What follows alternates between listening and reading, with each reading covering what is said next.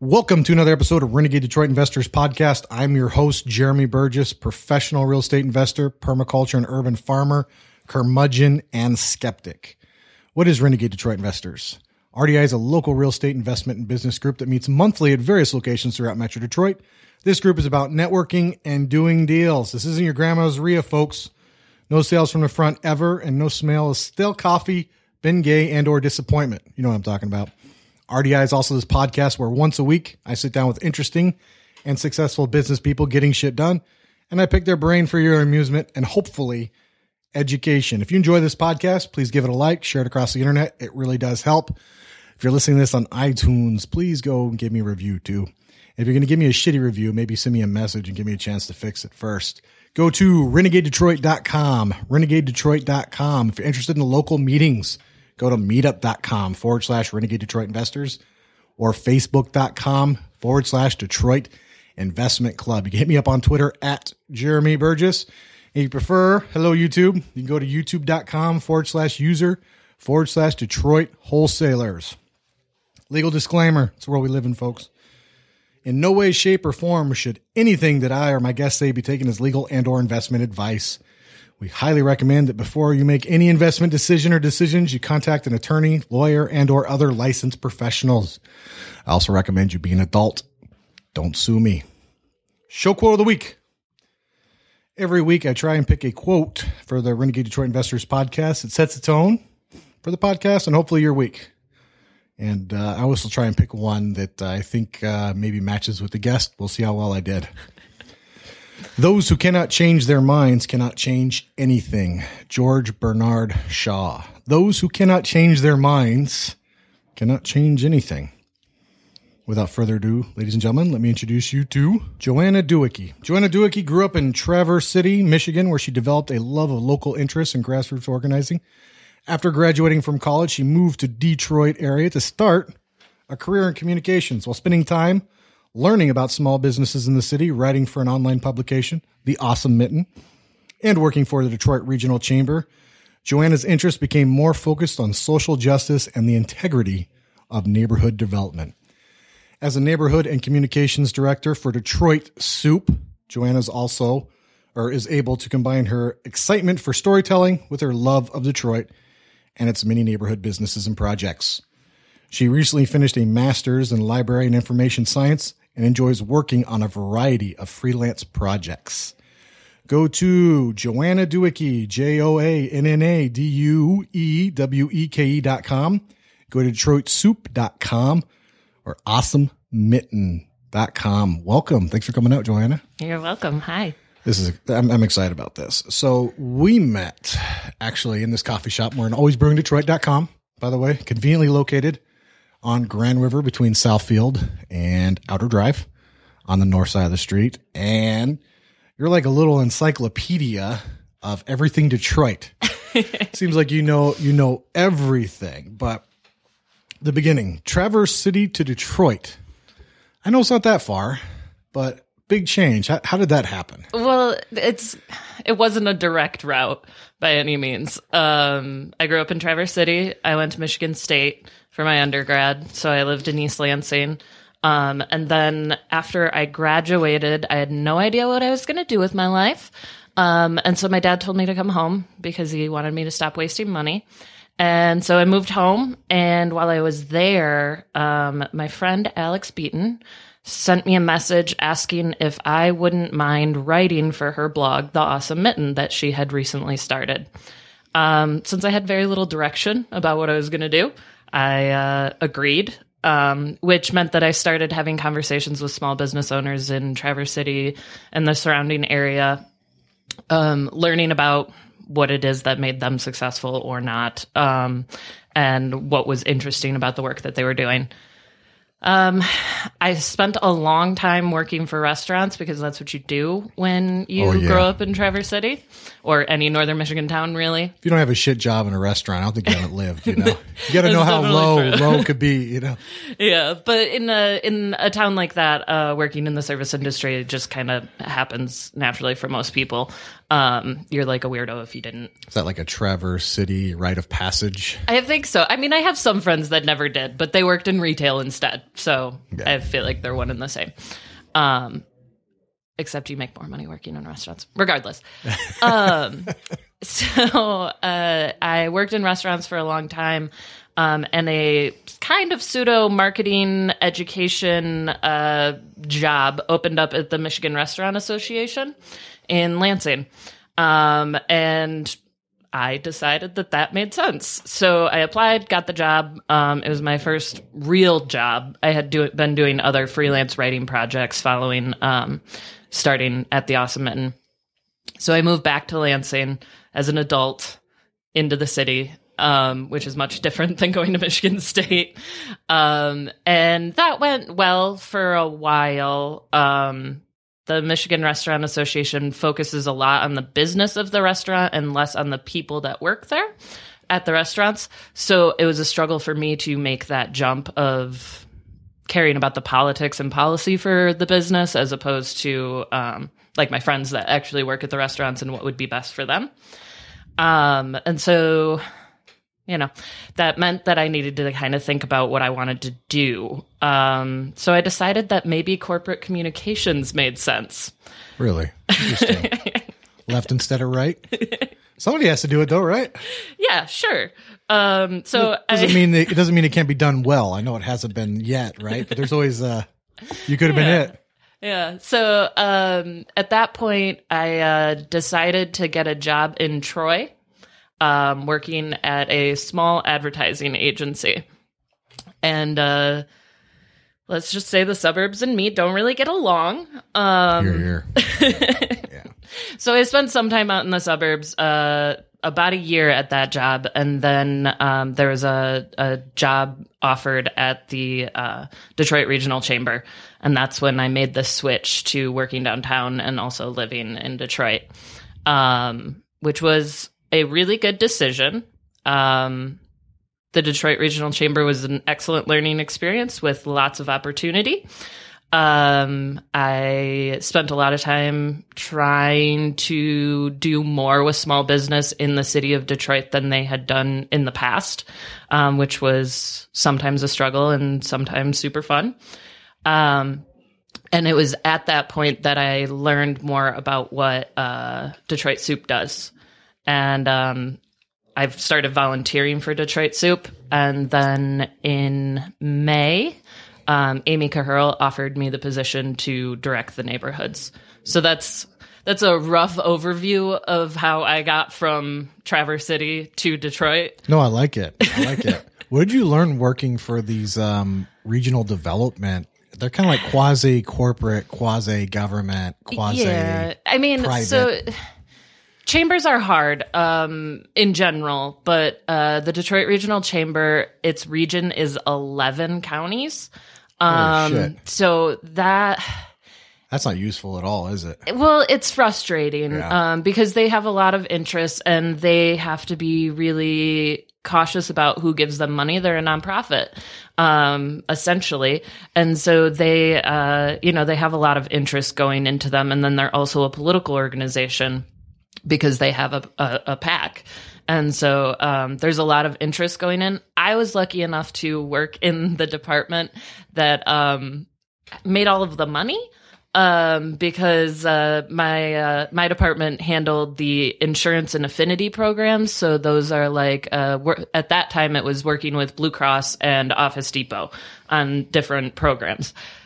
I worked with small businesses and uh, offered them, you know, expertise and classes, which made no sense for my department. But my boss really, really liked the idea. And so he was super supportive of me doing it. And since our department made the money, it made it easier. Yeah. Who's going to wait? They want to, you know, rock the boat and then like the money stops coming in, right? Yeah. But then there was some transitions that happened and uh, it just made more sense for me to... Um, not be in that position, um, which I absolutely understand. But they were also really supportive of me moving on to Soup. I worked for the chamber part-time for a while while I was working for Soup. Um, just they they were really supportive of the transition and that sort of thing. So um, as much as it's difficult to work there, um, it's also a there's a lot of good that's coming out of there too. So. Well, somebody needs to do it too, because people like me can't. Like, right. I'm just physically unable to work with, I don't know, seems like anybody, really. Yeah. Well, um, no, I mean, working there, you have to be able to um, relate and understand the plight of business owners while still also managing corporate interests, which can be really hard. Um, so... Would you say it's like riding a bike backwards while dodging potholes, right? That's how I would look at it. Like, I don't want to talk too negatively about the chamber. They do a lot of good work. So. I would not say it was negative. It's just um, the politics of things like like any large organization has politics. Absolutely. It, it doesn't matter what it is, corporate, government, right? And it just it just seems treacherous, especially from someone like me who just always says what he... I, I know that the world needs people like you. It's... uh I want to read this. I want to write something uplifting here, but I also don't want to be remembered as a cliche. Life is hard. I work a lot because I want to. I drink plenty of whiskey. I swear more than I should. I love Detroit, and I wear fake pearls. My name is Joanna Dwyecki, which I just, I love that. I'm like, yeah, that's right.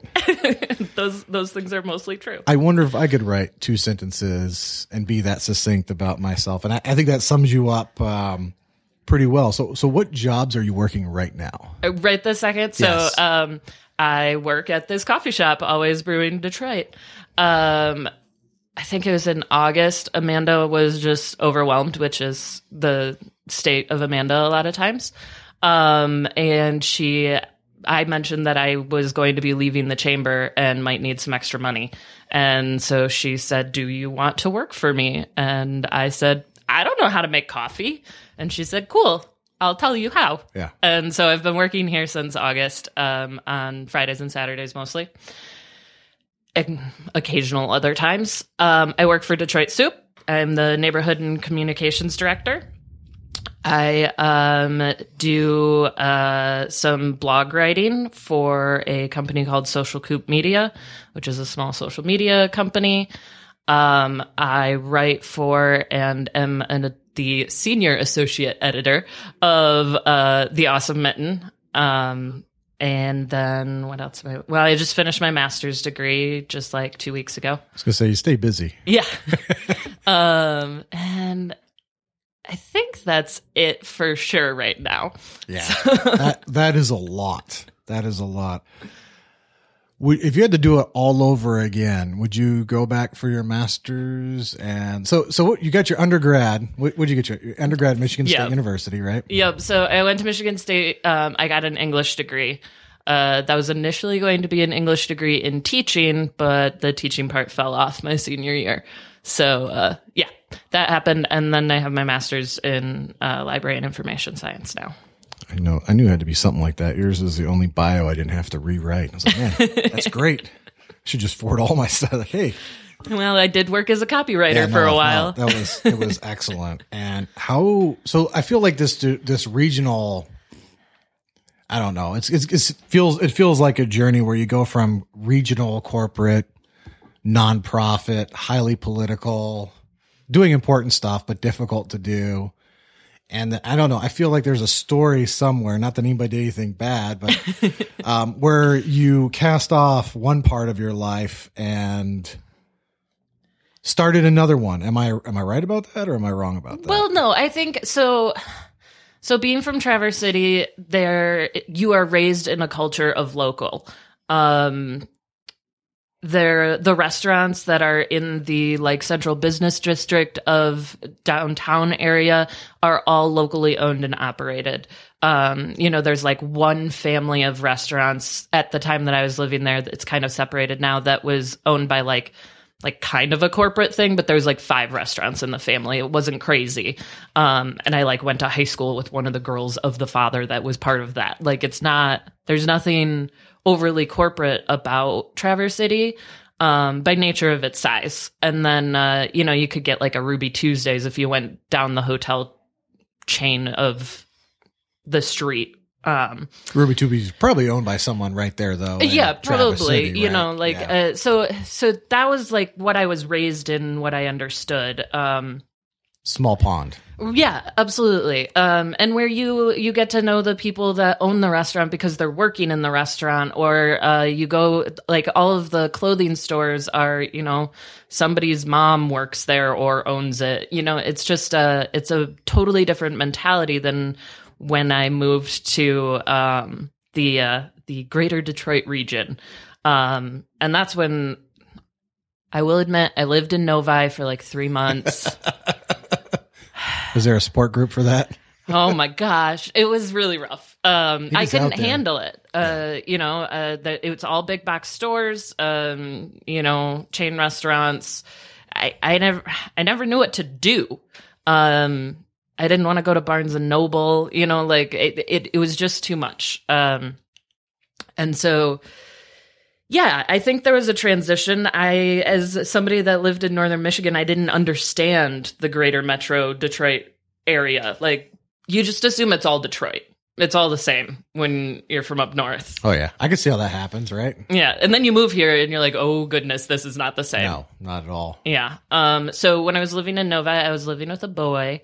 And uh, he worked nights and weekends a lot. So I just started coming down to Detroit and going to, like, John King um, Books downtown, going to Eastern Market, you know, just exploring different things, scaring the crap out of my mom. Of course. Um, and uh, it was it was an interesting transition. Um, I, I learned that I liked Detroit, which if you had asked me five years ago, even if I would ever have lived in Detroit, I would have told you you were crazy. And now I would think you were crazy thinking I would ever leave. So it was that I, I can't even, I don't know what it was that the huge transition was, but I will admit the um, getting involved with Soup, even early on, just going to Soup uh, while I was still working fully for the chamber and all of that. Um, that definitely changed my perspective on what matters to this city. And since I really care about this city, that was really important. And uh, definitely, um, I started listening to my heart a little bit more about what uh, what and where I wanted to live and work, and um, what good work feels like, and uh, how little money matters when you are doing something you care about. Oh, yeah, that's an important lesson to learn, right? Five that's years. It. So you... What do you think the suburbs? I'm gonna I'm gonna circle back around yeah, to that, right? Because um, you have this, I have this perspective as well, and you're one of the, you're the first guest I've had on that's had that same perspective. So I want I want to I want to dive into that now. I want I do want to say this is not these are personal preferences, folks. Okay, yes, personal preferences. So just park your butt hurt, right? You can live anywhere you want to. We're, we're just gonna explore some opinions here, right? So. What was it about the suburbs that, besides, I mean, I know there's big box, right? But was it specifically about the suburbs where it, you just didn't feel like you belonged or something like that, right? Was it like feeling like it belonged or like you're in the wrong place, the wrong time or something? Or Yeah, I, I don't know. There's that uh, theory out there about tribalism, right? And where you find your tribe. Um, and so somebody asked me recently uh, what what I like best about my life right now. That's a good question. I know. Thank you, that person. I'm getting it on the podcast. And uh, I had to think about it for a minute because, you know, I could list off a lot of things that I really enjoy about my life and probably some that I don't enjoy. Um, but one of uh, the the thing that I came up with was I like com- my community the most. And that uh, that includes the work that I do and the people that exist within my world, even if they're just acquaintances or the bartenders that I see or whatever. Um, my community is really important to me. And, uh, when I was living in the suburbs, um, that community was just non-existent. Um, you know, I never saw a lot of the same people more often than, you know, the one time that I went into the place or whatever, but in Detroit, it's the biggest small town there is. Thank you. Is it not? It's so excellent in that way. I mean, it's also awful when you For sure. are dating and being a twenty-something girl. Um, but it, it's uh, it's also fantastic. Uh, you know, um, you make friends quickly, too, especially people that also live in Detroit, because we're all like a specific kind of crazy. And so uh, we relate in that way, which is why I have nothing against the suburbs at all. Like, I have friends that live in the suburbs, but uh, they're not the kind of crazy that people that live in Detroit are. Um, and that crazy is beautiful. It's so great. Uh, you have to you have to commit to this city if you want to live here. That's for sure. Hey, and there's nothing wrong with hey, you folks living in the suburbs, working hard, paying all those taxes, raising kids. You know, good on you. We love you for it.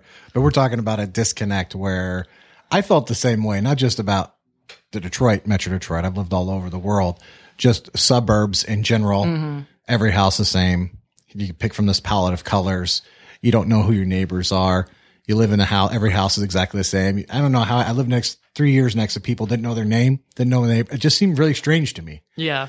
And we moved to Detroit, and well, it's kind of we're we just flew into Detroit, and we're eating breakfast, and our waitress is telling us about the abortion she had to have, which was like a huge culture shock. Yeah. For yeah. me, I'm like, who go around telling this? But this is how Detroit is. It, it, it's just how Detroit is. That's no, how, a lot of us are very personal with one another, and it doesn't take much to get us there. Easy to make friends and enemies in yeah, this city. Absolutely. Right? Absolutely. Yeah. Um, yeah. I, uh, I used to joke that, uh, I would never date anyone that lived in the suburbs because they would never get me. Um, I've since gone back on that a little bit because maybe I don't want to date anyone that lives in Detroit because it's such a small town. But you know. Well, you don't want to, you don't want too small, right? right? right. Maybe you convince them to move to Detroit first, right? And yeah. a multi multi-layered plan. Yeah. Um, what I liked about Detroit, you said you summed it up very well. The biggest small town. It is an incredibly. I mean, it's huge. Yeah. one hundred forty square miles, only seven hundred thousand people left, right? Maybe less, maybe like six hundred thousand, because, I mean, who knows how many people actually do that, right? And the other three million or two point five, two point six million live in the suburbs. So we got a lot of space to ourselves, but it also is a huge regional hub that's very important to the mm-hmm. whole world, not just to Michigan or whatever. It's cars made here. Everything goes out here. It's an exciting place, but it is thoroughly fucked up and enjoyable. And what I like about it is nobody comes around telling me what color to paint my house. This is true. I feel like it's a land of opportunity, even though your neighbors might kill you or something like that, right? Well, and that's an exaggeration. Yes, yes. It's it's more dangerous. Like, you're safer in the suburbs, for sure, right? But I just don't feel like there's opportunity like there is. And I could be wrong about that. I've just always looked at Detroit as a place for opportunity. And I would, I don't think like this often because I'm goal oriented and I have my own schemes and plans, but I feel like it's kind of like our generation's chance. Like, our parents had a chance to fuck everything up. Our grandparents fucked everything up. Right. And here we, they just say like, okay, here's Detroit. It's all yours. What other city in America do young people with so little money? Yeah. Yeah. Can get involved in ways as we're coming up to like Detroit Soup, right?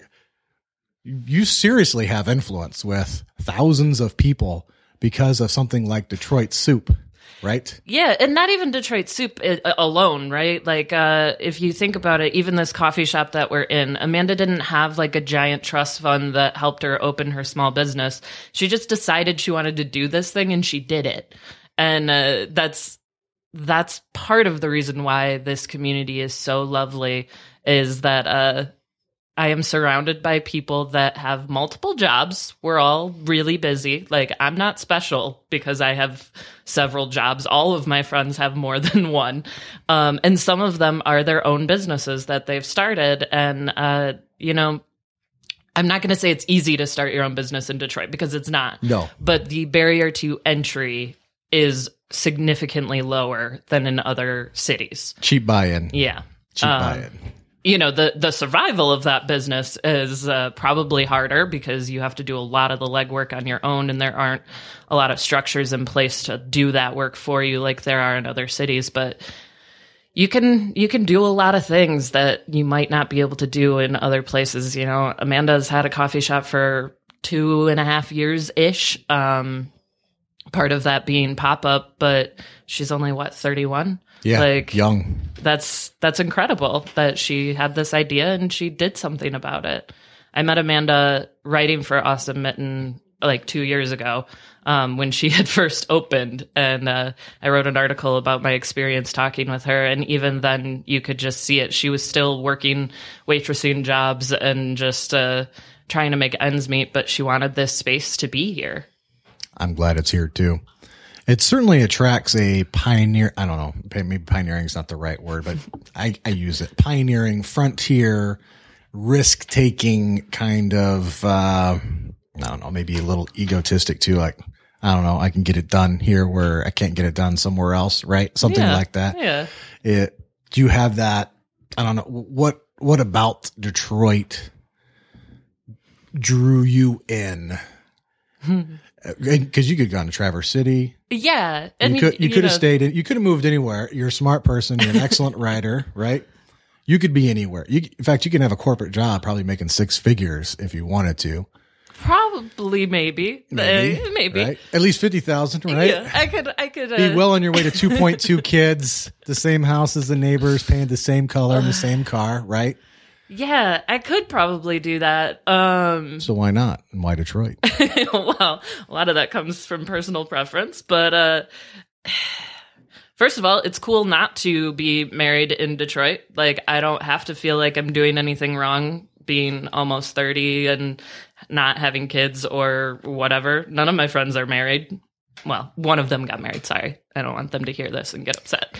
Um, but uh, yeah, none of my friends are married. We all are just working jobs and trying to figure it out. But no one really feels bad about not having the, you know, nucleus family and uh, uh, in a, I don't know, fancy house. I've considered buying a house, but that's mostly because I want to rent it out and be a landlord. And that's like...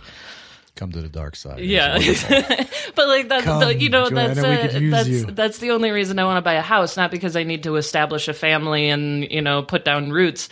I'm not really concerned about my roots right now. Um I I know it's not for everybody, but I don't have an exact plan, and uh Detroit's a good place for that. You have a huge supportive community of other people just uh doing what makes them feel like they are contributing to something larger than themselves.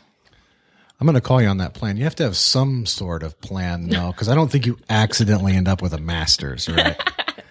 Well, that's kind of hard to accidentally do. And that doesn't mean it was a great plan, right? But it certainly took a lot of commitment and something like a plan, right? Yeah. Um, well, I mean, I've been asked when I'm going to go back for my second degree. So what happened was I started my master's when I was still working in, um, when I was still like a copywriter and a social media manager for a corporate advertising company.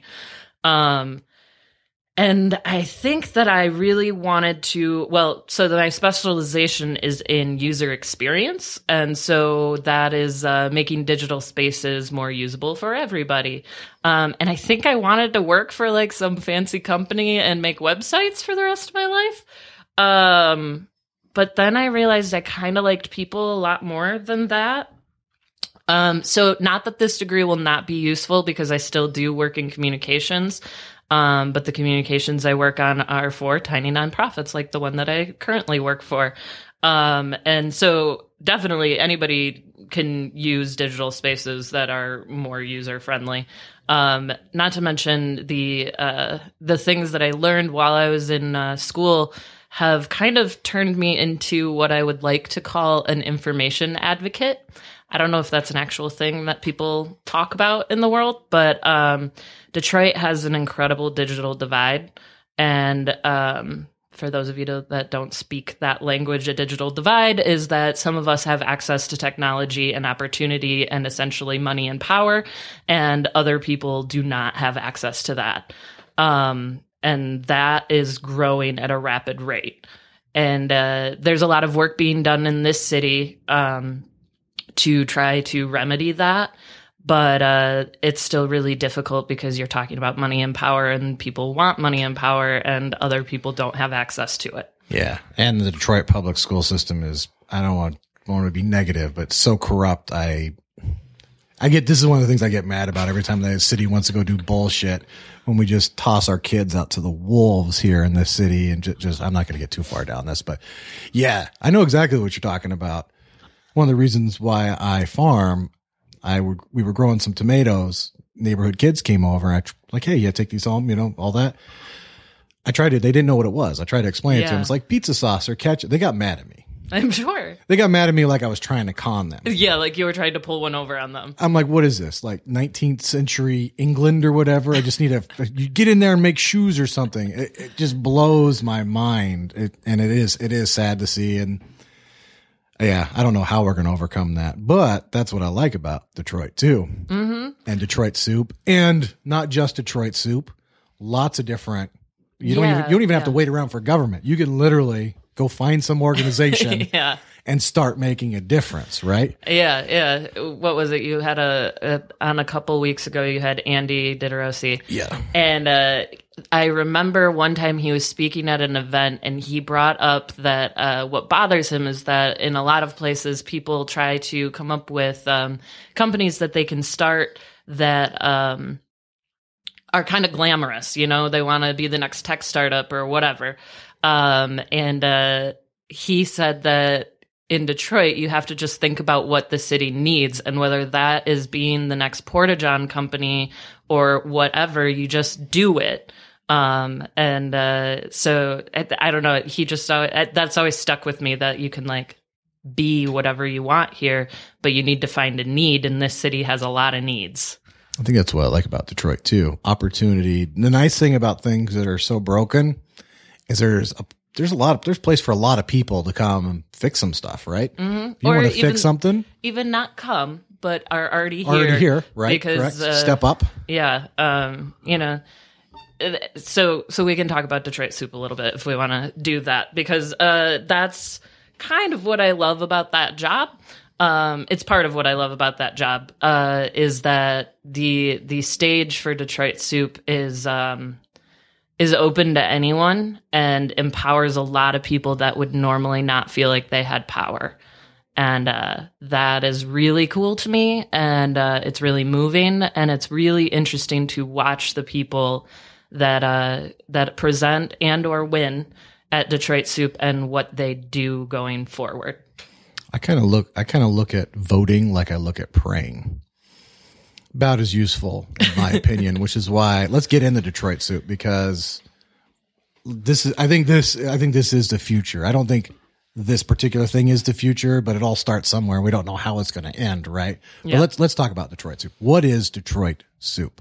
Okay, so I'm going to tell the backstory as best that I can in a succinct manner.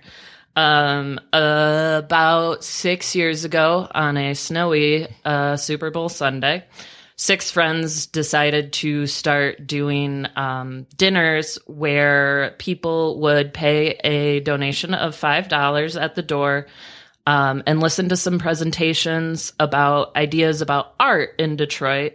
And then everyone would eat together, and they'd vote on whichever artistic project they thought should take home the money. And uh, They the this was six years ago. It was not the Detroit Soup of today, but that was like the the general idea. These friends wanted their friends to be able to get money for art projects. Um, the idea started originally in Chicago, and then one of the six brought it to Detroit as this idea. Um, quickly, they started creating uh not so much rules, but like larger constraints around what it was. So now there are four presentations only, because that's about as much time as people have to pay attention in the world. The presentations only last four minutes. Um, they get four questions from the audience. Uh, the suggested donation is five dollars, um, but you can obviously give more or less. You know, all of these things started taking shape, but the most important thing that started taking shape was that the dinners needed to be about more than art, because Detroit, as much as it does need art, it needs a lot of things.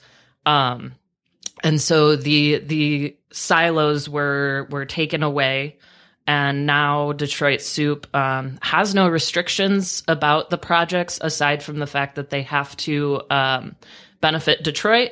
and or the neighborhoods that they're in, because about three years ago, we started doing neighborhood soups as well, which have all of the same ideas, only the projects have to be about the neighborhoods. Um, I was not one of those six. I didn't even live in Detroit. I didn't even think I wanted to live in Detroit at that time. Um, I will fully admit that. Um, but I started working on the project about two years ago when I uh, started the neighborhood soup in the um, East Jefferson corridor. And uh, it's been a whirlwind ever since then. Um, but I, I really started working on the like larger logistics and growth of the idea um, in May. And uh, so... That's that's essentially my place in it. Amy Kaherl is the director. Um, she's been working on it. She is one of the original six. Um, and uh, interesting character, too.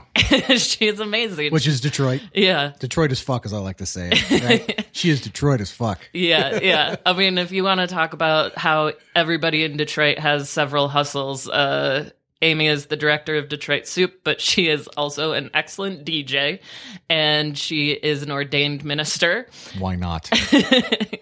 um, and she is a generally fabulous human being. Um, but uh, yeah, yeah, everyone is really interesting in this city.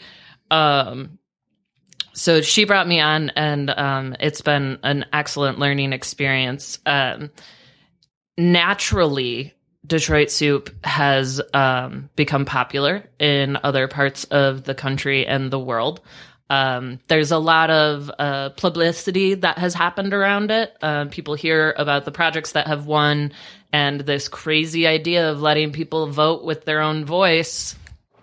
It's it's insane. I do not I understand what's so crazy about it.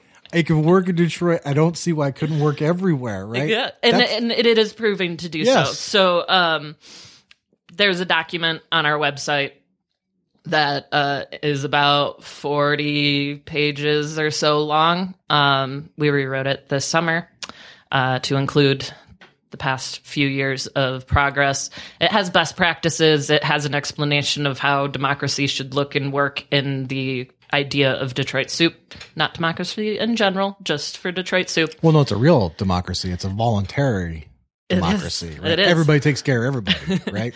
It's a beautiful, beautiful it's thing. It's the way it should be, I think. But um, and so the, the document exists online, and because of that, there are, don't quote me on the numbers of these things, but there's uh, one, two, three, four, like four soups in um, Michigan. Then there are around fifty in the rest of the U S, um, around forty-five in the U K, three in Australia, three in the continent of Africa. Wow. And two in the Middle East. Um, I feel like we need more in Africa than the Middle East. Well, because we don't do any, there, I mean, this isn't evangelical, right? Like, they make the choice to do this. So um, it's it's all organic on how it happens. The one, the one, the reason there's a ton in the U K is because B B C did a show about soup um, at the beginning of last year, and they all became obsessed, um, which is great. Uh, that I feel like there's a new one in the U K every week. It's absurd. Um, and uh, I we are currently working with a translator in Colombia who is translating the document to Spanish, because there are some folks in um, Bogota that would like to start a soup, but they want the document in Spanish so that they can help getting get more people on board with them than just the people that speak English, um, which is going to be kind of a game changer um, as far as the like South America is concerned, um, because this is a uh, a concept that everyone is allowed to feel empowered in. Um, you don't have to be an expert in anything. You just have to care about the community. You don't even have to be de- from Detroit to go to Detroit Soup. You know, we have people that travel internationally to come to these events.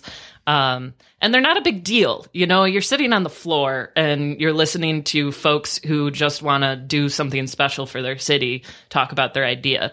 Um, I say that it's not a big deal in the sense that there's not a whole lot of production value. It is a huge deal to listen to someone tell you what their dreams are and you decide whether they deserve money or not. Um, but the, the production value is super low.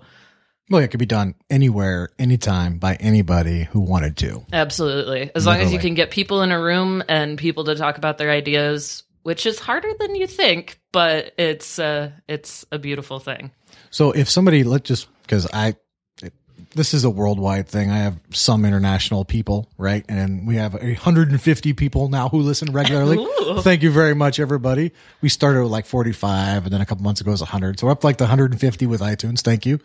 But what is the Detroit Soup meeting, at least the one, the not the neighborhood one, but yeah. the main Detroit Soup meeting look like? Understanding that not every meeting is going to be the same everywhere, and that's the beauty of it too, right? Yeah, sure. So uh, a, a descriptive visual of what ours are like. Um, we have them every month to every six weeks. Uh, in two thousand sixteen, we decided to have less of them at the citywide level in order to uh, gain more people coming back regularly, because we don't want to over inundate you with democracy. Um, so uh, our next one will be January seventeenth. Um, and what that will look like is the doors will open at six. Um, somebody will be at the door politely asking you for a suggested donation of five dollars. You can give more or less. Doesn't matter to us. We're just happy to have you.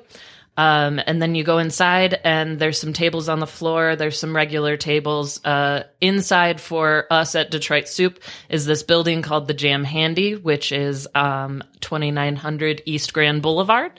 And uh, it's just down the way from the Fisher Building, but it is nothing like the Fisher Building. It is a pretty bare old film studio. Um, exposed brick, wood floors, high ceilings. Beautiful in the Detroit way, though. Yes, it very really beautiful is. in the Detroit way. Um, it's not everyone's cup of tea, but it's definitely ours. Um, we usually get anywhere between one hundred and three hundred people.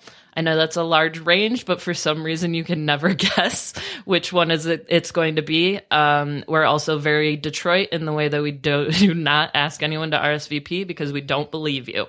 Um That's actually pretty good, too, and true, I would say. Having run a meeting for six years. I don't even know why we do it. I don't believe anyone's R S V P. No. So, uh, you know, we put the event on Facebook. We put it on our website. If you show up, thank you. If you don't, we don't expect what you said to be true. Um, and so then about an hour goes by. Amy gets up front. She uh, tells the story, similar to the one that I tried to recite earlier. Um, you did an excellent job. Thank you. Thank you. um, she'll tell the story, and then um, she introduces the first person to start their presentation. The folks that uh, are presenting are actually chosen also in a democratic way.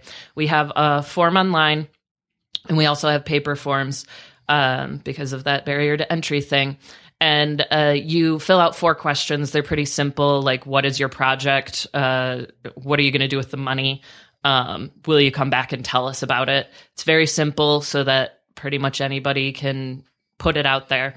Um, we remove all identifying information from the uh, proposals. We send them out to our over one hundred volunteers across the city and also to all past winners. And they are asked to vote on the four that they think should present at the next soup. We get those four back. That's who is chosen for the the front of the room. Amy and I have nothing to do with it, except for putting those things in a form and sending them out, because it's about what Detroit needs, not what we think Detroit needs. Um, so those four people then present for four minutes. Uh, the four questions are usually pretty intense um, because people, it's not Shark Tank. I know that everyone wants to say it's Shark Tank, but it's not Shark Tank. It is nothing like Shark Tank, right? But if you take the concept of what Shark Tank looks like, um, where there's questions about investment and what am I doing with this money, um, that does happen. And uh, regardless of whether those people are talking about starting a nonprofit to help little kids or whether they want to help get drug-addicted people off the street, people still want to know whether their money is going towards something that is sustainable. Um, that's really important to Detroiters because we don't need more things that don't work. We need things that do. Thank you. That is a very excellent way of putting it. We need more things that do work. Um, Absolutely. And I will admit all of the present, I mean, not all, some of the projects don't go very far, but most of the projects that have won Detroit Soup in the past either still exist in some capacity or have evolved into a different kind of project. Um, and that that's a really lovely thing to see, because it's a huge community of people that are doing things in the city, and they all help each other all the time. If they, you know, if they really need extra help, then they reach out to us and we connect them with someone else that has won in the past, and they work together. Um, but not to sidetrack too much. Following that, uh, we all eat together, and that's part of the fun as well. Um, One of my favorite parts. So not even just the eating part. Uh, anyone is welcome to bring food. Um, and what we do to repay you for that potluck giving is um, you get sixty seconds to tell the audience anything you'd like about something you're working on. So if you have a project of your own, but you don't really need money, you just need help or ideas, or you really just want to feed people and you want them to know you did it, then you get to stand up there for sixty seconds and talk about it. Um, and then about an hour goes by where people eat and they hang out and they become friends. Um, Amy claims that some folks have met and got married, that people get jobs, that sort of thing. I believe her. I just have never met this couple. Um, and then uh, we count the votes, and then the money is given to the winner. It's that easy. Wait, wait, we gotta do this. It's Detroit fashion, though. How is the money given to the winner? I love this part. Well, this is Detroit as fuck too. You know what I'm saying? I mean, it's given in a large wad of cash, um, and sometimes it's an envelope that I remember to bring, and sometimes it's a piece of paper that's stapled on the sides because we forget to bring an envelope. Um, one time I gave people their money in a plastic cup because I didn't have anything else. Was it a red Solo cup? Or? Yes, absolutely. Right. Yeah. yeah. Um, you know, it, we are professional to an extent. Yeah. Well, no, hey, it's the money that was there. You gave them the money. Everybody counted it. It's transparent as, as all giddy out, right? Yeah. And I think that's part of the allure, right? Like, if I had this big, giant check that I, like, handed over to them, that would not be nearly as accessible as I'm a human being, and sometimes I forget envelopes. And it's okay. Yeah, because you still got one thousand dollars for your project. Absolutely. And last time I checked, envelopes weren't solving any problems, really, right? At least not in Detroit. I just don't no. need an envelope. I just love the fact you just walk out with a wad of cash. Everybody votes. I don't see what's not to like. I don't think, I don't know. I think it's the beginning, the beginning of everything. What are the, some of the more notable, um, that I've been, I think, twice now. Uh, I don't feel like anybody shouldn't have been up there, but what were some of the more notable uh, presenters, whether they won or not, that have yeah. come through? Right? I mean, sadly for me, the ones that I'm able to like latch on to in my mind are mostly the winners. There are some people that have... So Detroit Soup has like um, a, a huge power behind it. Um You don't even really have to win necessarily to feel the magnitude of it. Um, there's this woman that wanted to teach um, dance classes to teenagers. She wanted to teach them the Lindy Hop. I think I said that right. You did. Okay. Um, and uh, she presented, and, you know, just the way that it works, somebody else's presentation won over hers. But uh, during her question series, people asked, well, what do you want to do with this money? And she said, I want to be able to provide snacks for the teens and uh, shoes for them, because I don't want them to ruin their regular shoes dancing. Um, following that event, uh, she did not win, but she got people to donate. People donated freely food and twelve pairs of shoes. Beautiful. You know, she didn't she she didn't really need the money um, because it's about the community that you build around your ideas. Um, so things like that are always really notable to me. Uh, this uh, girl, Atieno, who lives on um, the uh, east side, um, she presented at three different soups. Uh, she presented at Citywide. She presented at a special soup that we had for some folks that were visiting. And then um, she... presented at the East Side Soup. Um, so I got to know her pretty well because I saw her all the time. Um, and she lost the first two. Her idea was that she wanted to uh, film urban farmers in Detroit because she wanted them to be able to tell their own stories about, about why they urban farm. Um, because everybody's reason is different. It's not just about, I don't know, that they like to farm necessarily. For her, um, she wanted to uh, grow foods that were native to her homeland in Africa, not just American foods. So she started farming herself because she couldn't find the foods that she wanted from her childhood here. And so she knows that there are more people in Detroit with stories like that. And they're not all a bunch of hippie white kids that moved here after college, you know. Lots of farmers here. Yeah. And so she wanted she wanted to talk about their stories. So uh, she tried that at Citywide. Somebody else's story was more compelling. Um, she tried that at the Special Soup. Somebody else's story was more compelling. And she tried it on the East Side, and it worked. But the thing that was most significant to me was that uh, – regardless of the fact that she won on the East Side, she showed up there and told everyone, holding two cameras, that at, at following each of the events that she had previously spoken at, that people had anonymously donated cameras to her for her project. They didn't even ask for recognition. One came all the way from California. Um, but she had only ever spoken about her projects at Detroit Soup. So she knows that it was Soup's power that got her those things. I hate to interrupt you here, but I, I always beat this point to death. Um, in business, people have a tendency, and maybe you're one of these people, I hope not, where you want to hide your idea, you want to shelter it, you want to you want to protect it. And if you're doing a patent or something like that, that's probably a really good idea. But I would say ninety-nine percent of the time, you it really benefits you to share your idea with the world. You're going to get good feedback, bad feedback, and you never know who's listening and who just might help. You have to open your mouth. You have to t- you get you have to take chances, folks. You have to share. I love hearing stories like that. I know. So she lost twice and was a winner. Yeah, exactly. Fuck I mean, yeah. She got like five hundred dollars cameras. What's not to from like about people. That? Like, and it's so beautiful. Um, and uh, yeah, and then she ended up winning at the end of it. So, you know, she got some dollars to go towards production using the cameras that she got for free. Fantastic story. Um, yeah. And she's such a great girl that like it, it felt really good to see her get that. And she was resilient, you know, she kept coming back. She kept applying um, and it paid off for her. Like a good farmer. That's what I'm yeah. talking about. I'm all proud here. My farmers. I'm like, yeah, that's why I like farmers right there. Yeah. No, she's, she's fantastic. Um, So yeah, that's, those are some of the like stories that feel good, but then there's uh, you know, some of the more popular stories that are out there that, um, you know, folks can relate to and maybe have even seen already. Um, there's Rebel Nell, who is owned by two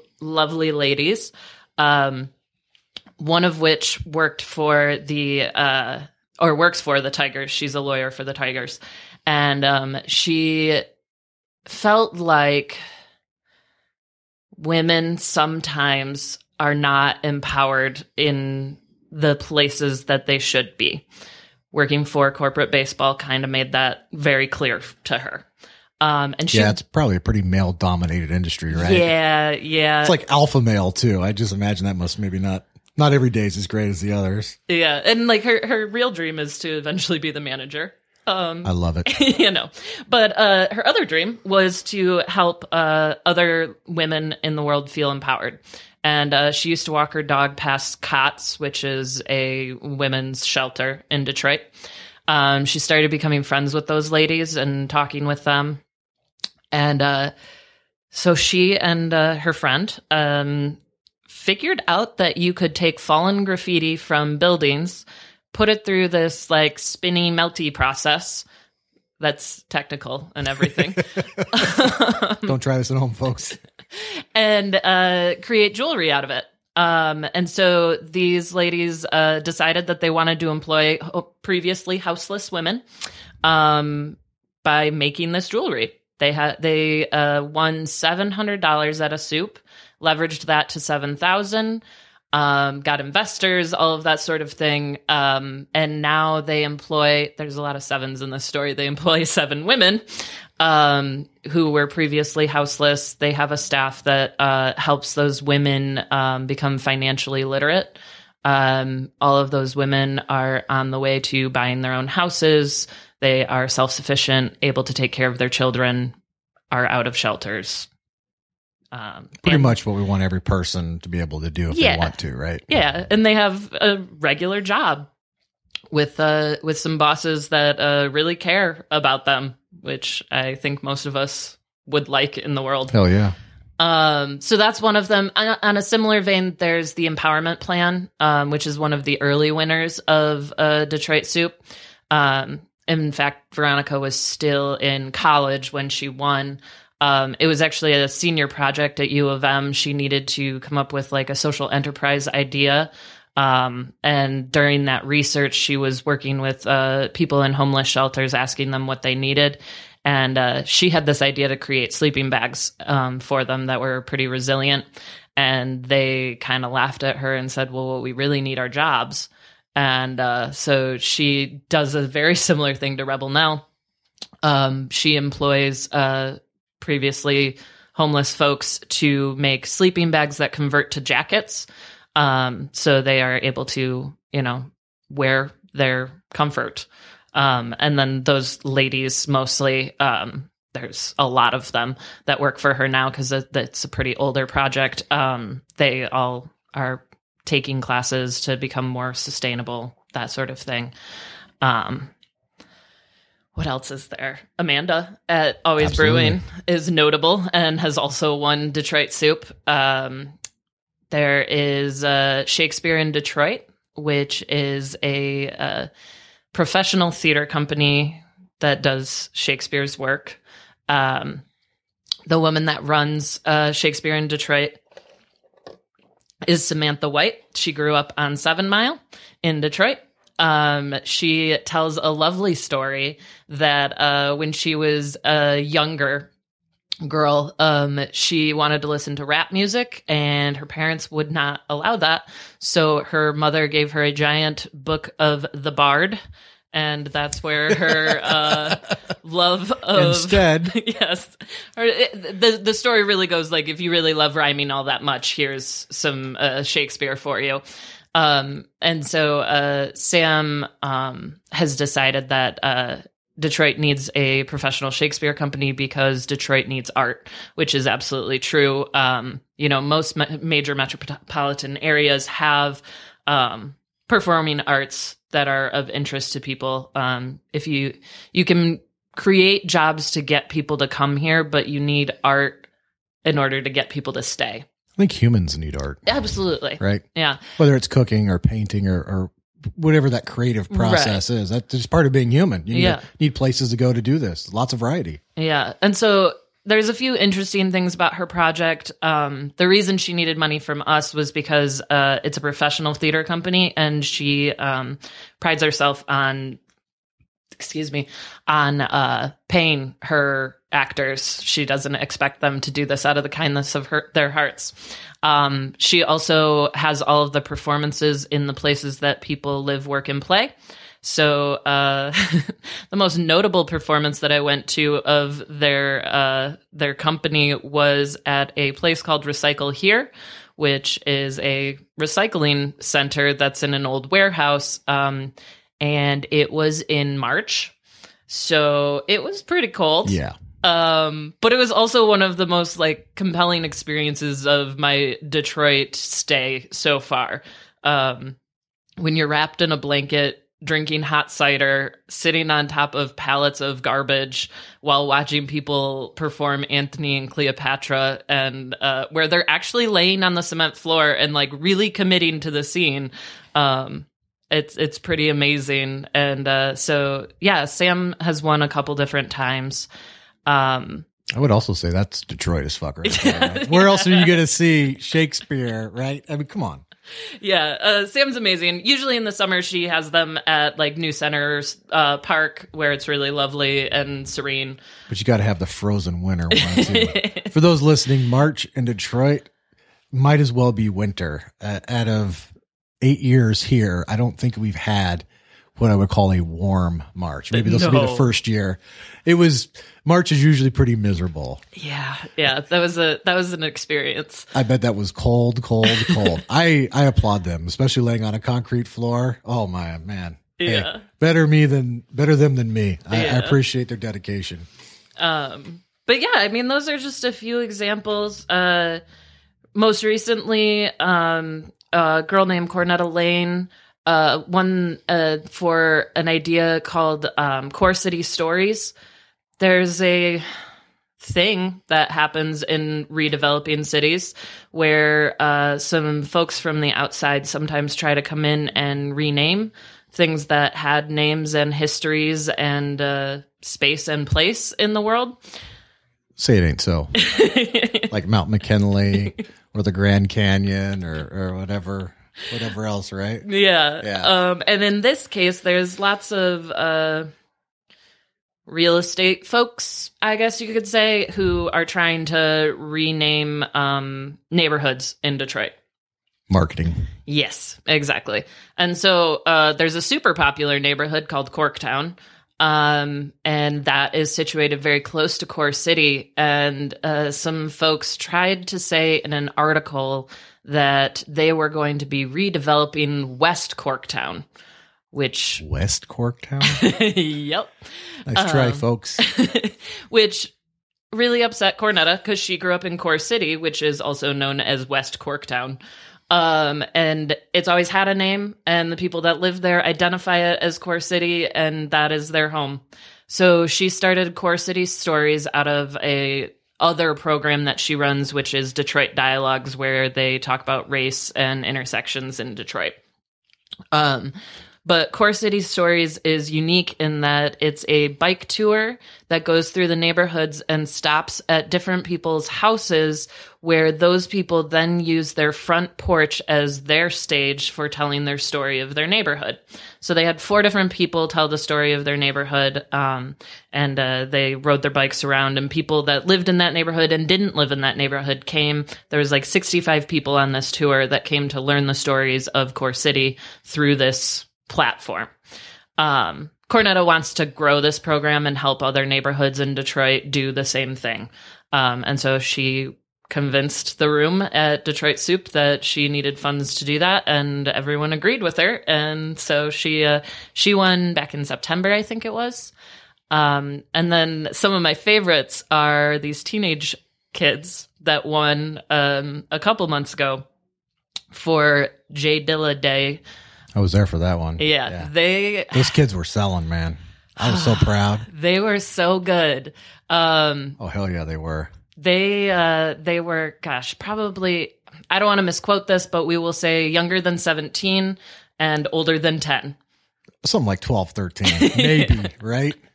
Um, and there was three of them, uh, and they, uh, if you're not familiar, J Dilla is a producer from uh, Detroit who is deceased and uh, is pretty influential worldwide. Um, and each year there's a J Dilla Day in Detroit, but uh, there's also a, a Dilla Youth Day. And that's what these kids were selling, because Dilla Youth Day is produced by kids for kids. Um, and so they have to get all their own funding. They have some adults that kind of help along the way, but they're it's really about empowering the youth to do this. Um, Dilla Youth Day is a space where those kids can learn all sorts of hip hop culture. Um, and these kids will be able to say it a lot better for you, but, uh, that I includes, wouldn't even try. Go for it. That includes, you know, rapping, emceeing, uh, b-boying and b-girling, um, and, uh, all matters of producing hip hop music. Um, and they have an all day event where these kids, uh, produce this thing and teach each other and, uh, hang out, and they won Detroit Soup. Um, And I'm really excited to go this year and see what they do with it. Um, and we're hopefully having them back to perform uh, on January seventeenth's event. That would be awesome. I'm definitely going to go to that then. Yeah, I yeah. don't want to miss that. We had a we had a conversation about them doing something for M L K because it's the next day. Oh yeah, they had a great story. And I, I, Grant Cardone, a sales guy that I listen to a lot, I think he's right. He's the kids are. When they're convinced of something, I think they're some of the best salespeople on the planet, right? Because they were selling it. They had the story down. They was like, oh, I I knew they were going to win as soon as they're about thirty seconds. And I'm like, oh yeah, they're they're going to get that. There was somebody need to hire those kids. They're doing a great job, right? They sold the shit out of that project. I think I don't know if there's any vote for the room. I mean, I know there was, but they just stole that room, literally, like they owned it, right? Yeah. Uh, we are lucky enough to have some, uh, you know, fancy schmancy consultants that work with our uh, the presenters the day before. So I get to watch everybody do their, like, rough draft of their presentations the day before, and then they go through... Uh, Oh, that's a perk. I didn't know that. Yeah. Yeah. So you um, get a little taste before. Yeah. And then uh, then they have some folks uh, ask them questions and help them uh, rewrite their story a little bit. But those kids didn't really need much help the day before. They were they were ready and they were convinced. Um, and uh, you could tell that they were convinced they had a good idea because hell yeah. they uh, they they sold it. I think they did have a good idea, too. We'll oh, yeah. No, it's it's it's yeah. a great idea. Um, you know, uh empowering the youth of this city is really, really important. And if it's if it's kids empowering kids, that's even better. Yeah, that's one. That's the one thing I really care about in Detroit. It's not that I don't care about anybody else, but I, if we can do right by the children, mm-hmm. that solves the problem. Well, yeah, I mean... That does solve the problem. We're a genera- at any point in time, when we decide we want to do it, yeah. we are a generation away from fixing all of it, right? Exactly. And for those listening, they didn't choose this shit either. So keep that shit to yourself. All right. They were just born into it. They didn't have a choice.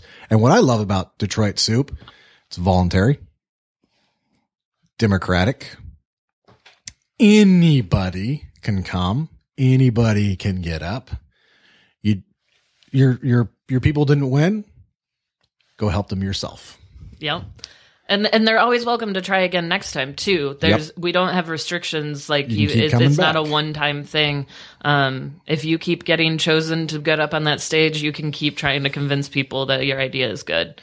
Um, and you always get feedback, so your idea will get better. Yes, I I love everything about it. I don't know if it's the only way or the best way, but it checks all the boxes I like. There's no guns involved. There's no, there's nothing. Everybody can you can do something about it. You want to bring your problem there.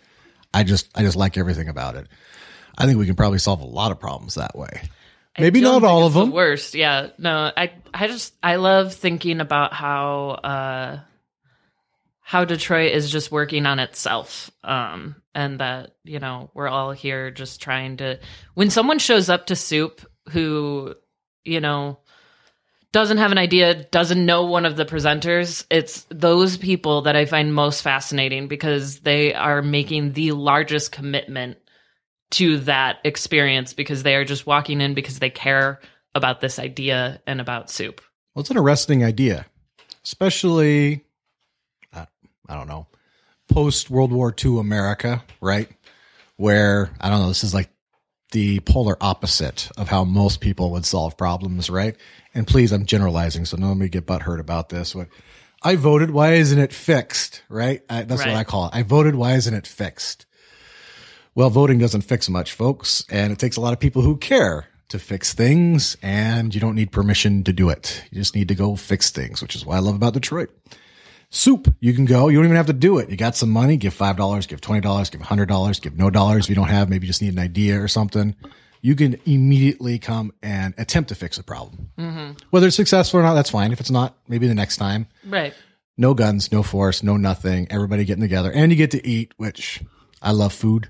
And I love the whole process of food. And one of the best things I ever did was get rid of my microwave thirteen years ago. Yeah. Right? I just love I just love everything about it. Whether I agree with them or not, what I don't know, what better ways do we have to solve some of these problems?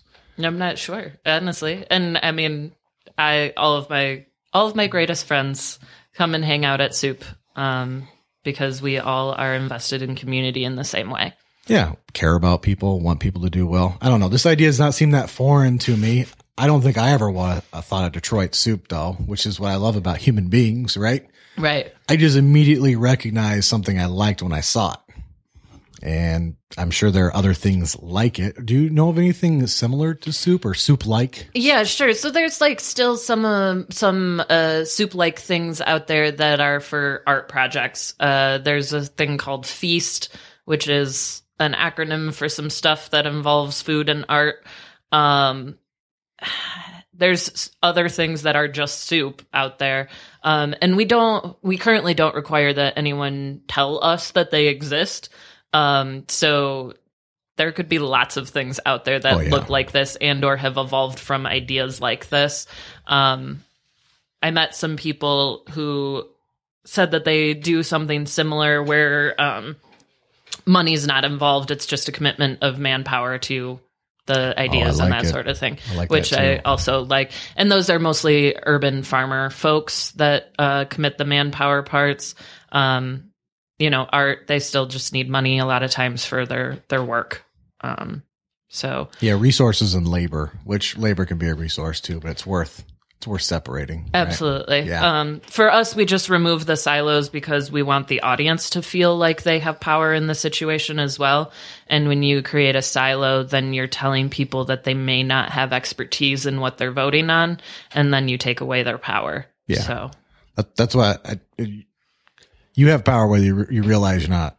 You just walk in and do something, mm-hmm. literally. And if you're listening to this thinking you don't have power, somebody fucking lied to you. You can literally stop what you're doing right now and go do something else. Mm-hmm. Everything else is a lie. Don't listen to it. And, and that's what I love about it. And I think the beauty of it, too, is it's completely centralized. Right. Which I think is the only way you solve local problems. Like some problems are global. Mm-hmm.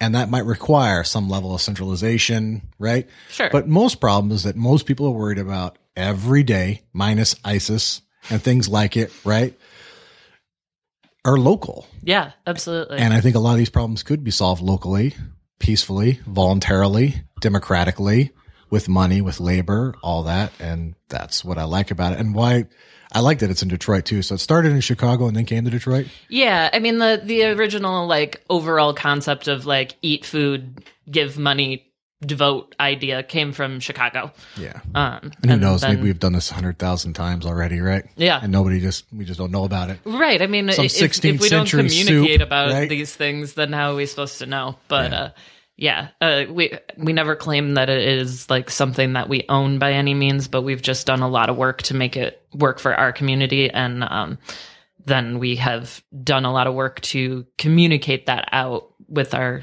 our manifesto of sorts of how this works. Yeah, your manifesto. I like it. Now, I know you're not in charge of soup and you don't run soup, right? right? You work for soup. Yeah. So I don't know if you can say this or whether you know or not, but what does the future of Detroit Soup look like, at least as far as you know or as you can share too? Yeah, so uh, I can kind of share a little bit. Um, as I've mentioned, there's been a lot of international growth, um, and that's not slowing down. And so uh, Amy has been doing a lot of traveling and workshopping with those folks in other countries. Um, and so there will probably be more of that. Um, more of her sharing the work that we're doing in Detroit with other parts Excellent. of the world.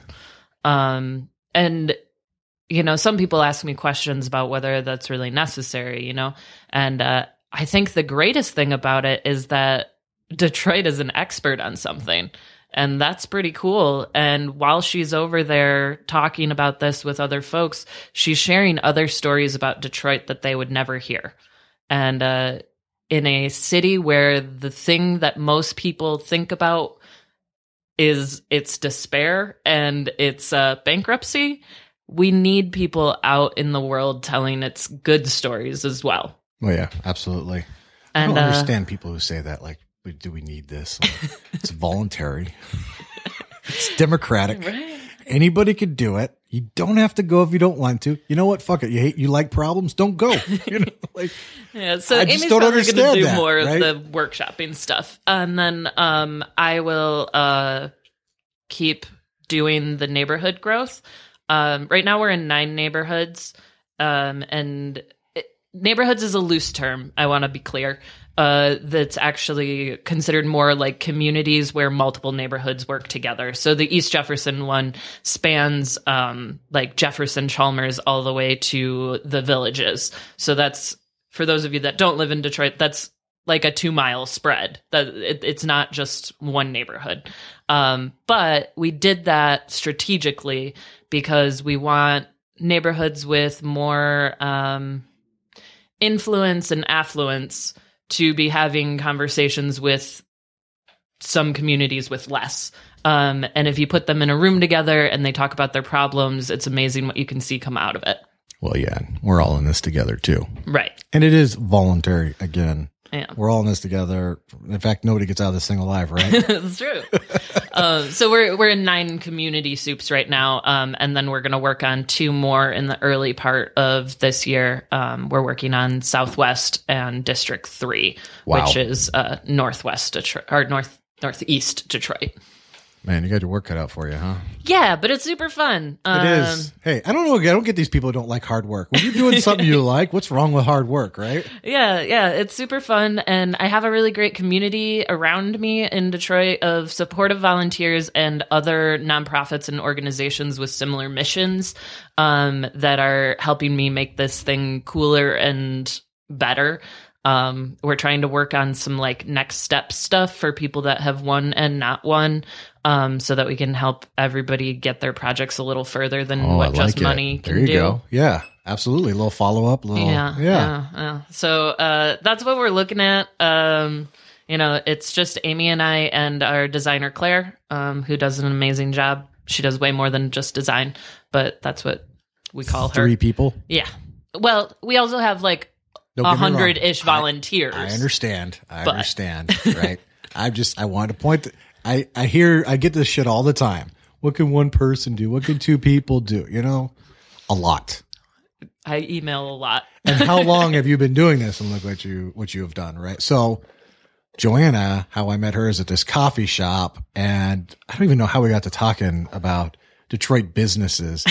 And you literally just like vomited for an hour and a half, and I think I have my podcast planned for like the next year of people to talk to. Like you are like a queen of all these like little Detroit, not even I shouldn't say little, but Detroit centric businesses and knowledge. And it's just amazing what you know.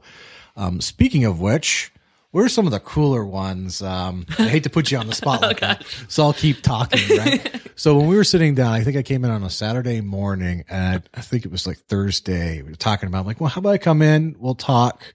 You kind of do like a brain dump while you're working. I brought my little mini iPad, and I started typing. In fact, I think I still have uh, – I wrote, I wrote all this down in there, and literally it was an hour and a half nonstop of you just talking. And I just, I was just typing, and it was literally page after page. In fact, as I'm, as I'm talking about this, I'm scrolling down to find it. Literally, there's page after page after page of every little micro business, big business that you knew about Detroit, like Rebel Nell. That's definitely going on. Like all these things. What are some of the more notable ones or more interesting people um, on there that maybe haven't got as much exposure as? Not to this one hundred fifty listener podcast, but hey, we're growing. We're going places, right? I mean, an audience is everywhere. Everybody has power and everybody has their own network. So it doesn't matter. Um, and just so you're aware, just so you're aware, look at the influence you've had on this podcast, right? See? Right? So. Uh, golly. There, it literally is everywhere. There are so many good businesses in Detroit. Um, people are so invested. Um, I don't know. My my favorites are uh, coffee shops because I feel like they are community-minded. Okay, I'm going to back up. One of my friends from college runs a website called Detroitography. And uh, he... Really? Yes. He makes uh, maps of different, like...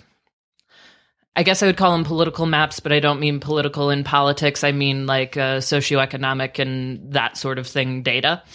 Um, and he made one maybe two weeks ago about the density of coffee shops in Detroit. And then there was a short blurb underneath that talked about coffee shops um, contributing to gentrification.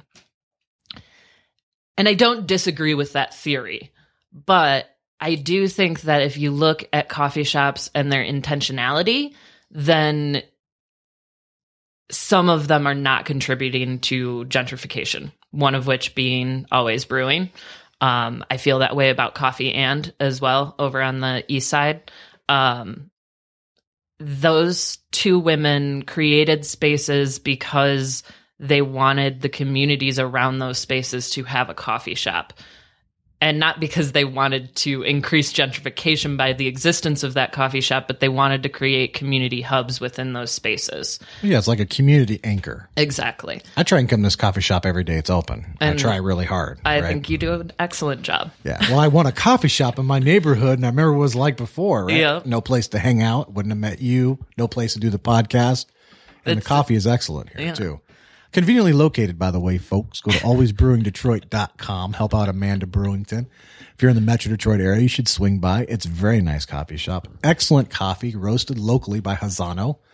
Uh, you will not be disappointed. And then she has soup, she has wraps, all that. I know it's a little commercial, but Amanda's my friend. It's an excellent shop, and I want to see her succeed and help us out. I like having a local coffee shop in my neighborhood, right? I appreciate it. So if you're in the area, swing on by. You won't, you won't regret it. So. But that's the that's part of even that is part of the conversation that we've had about, you know, there are tons of small businesses in Detroit, but uh, at the end of the day, if people aren't going to them, then they're not going to stay. Um, I did some work when I was still at the uh, Detroit Regional Chamber with this Google program. It was mostly so Google could get your data, but it was also helpful to small businesses, and it was called uh, Get Your or Get Detroit on the Map, um, and with the help of Social Coop Media. Um, we did classes for small businesses, helping them fill out their Google Maps profiles um, so that they'd be more fine, that you'd be able to find them, and then also, you know, they'd exist on the Google sphere. Um, but in that, uh, I started thinking about, well, why, why are small businesses even important? Um, but at the end of the day, you can create as many jobs as you want in large corporate spaces. You can get people to move into houses. You can redo houses as much as you want, and people can move into them. But nobody is going to stay here, and the tax base is not going to change here if we do not have places for people to shop, eat, and hang out. Yes. Just like every city, successful city, in the world, right? Exactly. We are social creatures. We like doing social things. And that is one annoying thing about Detroit, and it's getting better every day. Um, I don't have to leave the city nearly as often as mm-hmm. I used to, so it's improving every year. But that that is one of the big reasons why a lot of people don't live in Detroit, is it is a pain in the ass a lot of times to purchase these things you need in life, right? Now, recently, Meijer just opened up, so we don't have to go out to the suburbs to go grocery shopping sure. anymore, but it's still a problem for a large part of the city, right? Yeah. I happen to be lucky enough to live next to where they opened the new Meijer. one hundred forty square miles, not everybody is so lucky. Yeah, right? yeah. I mean, I don't live near a Meijer, yeah. but uh, I do. That shit's annoying. I do live near uh, Honeybee, which is in Southwest, and it is a fantastic grocery store. There you go. And locally owned and family operated. Um, it doesn't have everything you need, but it does have really great tortillas. Um So you mentioned not having to leave the city. Yes. Um, and we're talking about businesses that are interesting to me. Um, I hate going to the mall. Oh. And so, which also comes from my feelings about the suburbs, blah, blah, blah. We've already gone over that. Um, so Rachel Lutz owns a dress shop in uh, the Park Shelton, which is next to the D I A. Um, it is where I buy... we're going to say seventy percent of my clothing. Um, and her stuff is not necessarily cheap. I will admit that. But uh, it's a conscious decision on my part to support her, because if if I don't support her, then there aren't going to be more clothing shops in the city, because she was one of the first that catered to women of a certain age and a certain stylistic tendency. Um, and since then, there's been lots of other clothing shops that have started opening up. Um, but uh, she is one of my favorite people in the city, because she is exceptionally outspoken about the um, necessity for shopping small and shopping local. And uh, she's she's a force to be reckoned with. And it's uh, it's lovely that a, a woman... Um, You know, she, she had a big fancy career, but she loved this city, and she saw that women needed somewhere to shop, so she opened a place for women to shop. And that is the mentality that I can get behind. Um, you know, people are doing it everywhere too, which is, it, it's, it's awesome. Um, it's awesome to see that happen and see it be successful. You know, she opened the Peacock Room, I'm going to misquote this, but maybe four years ago. Um, and then she opened Frito, which is her second store, um, just a year ago or wow. less. You don't open a second store if you're not doing all right. Exactly. Right. That's good news. That is excellent news. We're, yeah, downtown has changed. When I moved here in two thousand seven compared oh, to... Oh, gosh. To I can't now, even imagine. Oh, it's it's amazing. Uh, neighborhoods, too. Actually, everything in general. I know you may not catch this on the news. Everything in general, for the most part, I think, is better. Yeah. I mean, if you go to... like a lot the, of it's a lot better. Yeah. If you go to the Avenue of Fashion, like uh, the Livernois Corridor University District area, um, that area is... so populated now. You know, there are so every time I go down there, there's one less empty storefront, which is really encouraging to see. It is. And quite frankly, what we need, right? Mm-hmm. I Absolutely. Because as you pointed out, we are social creatures. We need places to eat, shop, hang out, do things, look at some art. Otherwise, nobody stays, which I think is a lot of reason why a lot of people left too. Not the only sure. reason. I don't want to say, I don't want to pick like their one reason, right? But you work a busy job. You got two point two kids. Right. Right. You got to drive an extra twenty minutes to go to the grocery store.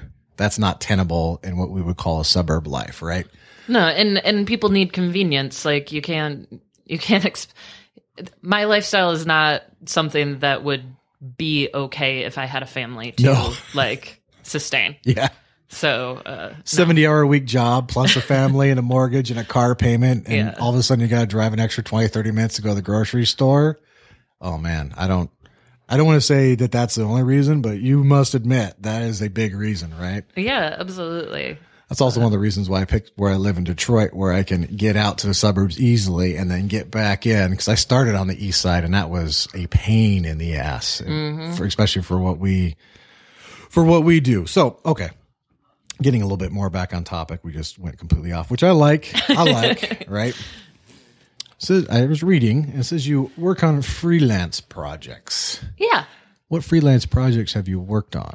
Um, I work on pretty much anything someone will throw at me because I like learning new things. Um, most of them are writing projects. Uh, I ghostwrite for a lot of things a lot of times. Um, I'll copyright websites. Um, gosh, what else have I done? What has been your favorite? Um, I don't know about favorite, but... Maybe you yeah. learned the most, uh, you most you appreciate your, your freelance project you appreciate the most. Or maybe you're still waiting for the right one to come along. You know, I was just uh, kind of offered one recently that I think will become my favorite, but I have yet to seal the deal on it, so I don't want to talk about it. Okay, no, that's good policy. I, yeah. I think that that one will be pretty great, but I just, uh, you know, you got to pay the bills. Um, and if you find the right people to be your freelance bosses... Uh, they keep coming back with you and giving you cool stuff to work on. Um, writing is fun to me. Uh, you know, I don't want to be a copywriter by trade forever and ever, but, uh, you know, once or twice a month is pretty fun. Okay. And if somebody wanted to uh, hire you, they go to? Anything. You know, Joanna Dwyecki dot com is probably the best. Okay. Um, yeah. I mean... I'm interested in a lot of things. I do social media management of the communications for Detroit Soup is Me. Um, and so, yeah, it's good. It's good, fun work. So let's talk about Awesome Mitten and your yeah. writing at Awesome Mitten, which I, I did go through. I only had like a day. Right? All right. So, well, I've been writing for them for four for years. For a long time. So. Right. So Awesome Mitten, how did that happen? And just kind of just a general overview. So, and you should definitely go, go to awesome mitten dot com and check it out, folks. But yeah. Okay. So Awesome Mitten is one of the coolest, most amazing things that have ever, has ever happened to me. Um, Alex Beaton, who I mentioned earlier, uh, she and I went to junior high and high school together. We were not friends at that time. Um, We were inherently different human beings. But then we went to college together, and when you start drinking alcohol with people, they become your friends. Time, I find, helps too, right? It does, yes.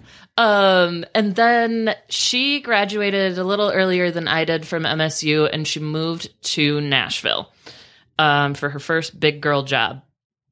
She moved back to Traverse City just one short year later um, because she just couldn't handle it. She, not not that she couldn't hang, because she's a very strong, intelligent woman, um, but she missed Michigan. Um, Michigan was calling to her. So she comes back. Everybody around her is doing that thing that we do in Michigan where we complain about what an awful place it is. Michigan's great. I totally agree. Yeah. Um, but if you think back five years ago, we didn't have quite the same con- conception of Michigan that has happened over the last five years. Um, there's been a huge upswing in the way that people talk and think about this state. Um, a lot of that has to do with Pure Michigan, but I would also like to say that some of it has to do with Awesome Mitten, which works with Pure Michigan a lot of times. Um, but there's been a whole different concept of what this state means as far as outdoorsiness and that sort of thing. Um, so she got back. Lots of people were complaining. She decided to buy this domain because this is what Alex does. We just had a meeting the other day, and she told me that she has forty-four domains that she's just, like, bought because... I understand. I had to break this habit. She has not broken it. I think she bought another one during that meeting. So uh, that's commitment right there. I'm all in. Yeah, she's she's fantastic. So she bought the domain, started the social media before she even really had a, a an entire concept of what she wanted to do with this thing. Um, Sounds like we get along great. She's she's a doer, which is, you know, part of the the reason that uh, I still work with her, um, because none of us get paid. So I love getting shit done. um, so she started this thing after talking to some folks in Traverse City, mainly about like what this could look like. Um, and with the idea that she was going to hire college students to be the writers as uh, interns, which in its first conception, that is what Awesome Mitten did. We hired a college, or in my case, people that were just out of college to write about everything awesome in the mitten. Our first campaign was three hundred sixty-five days of awesome. And so each day something wow. that we deemed awesome was published. That's a lot of writing. Yeah. Well, we had, at that time we had a team of, I don't know, forty writers, um, and, you know, editors that managed them. We've gone through lots of different manifestations of what this thing looks like and how it operates. Um, the core team has continually been Alex at the head with Aaron Bernhard um, as the uh, managing content editor. Um, and I've always been on in some capacity, but uh, I was only writing. Then I was doing social media management.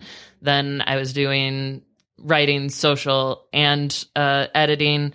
And then I gave up social to just do editing. And uh, part of the, the, the three of us are like the strategic team, I guess you could say. Um, and, uh, we have lots of exciting things coming up in two thousand sixteen. Excellent. I feel like, uh, it's that like social experiment that kind of happens by like accident, but also because the people that are working on it are super smart, um, and committed. Um, but what really did it, so Alex started this five years ago. Um, and I don't know if you've heard of Mittengate. No. I love this, though. But Wisconsin decided that they also wanted to be a mitten. What?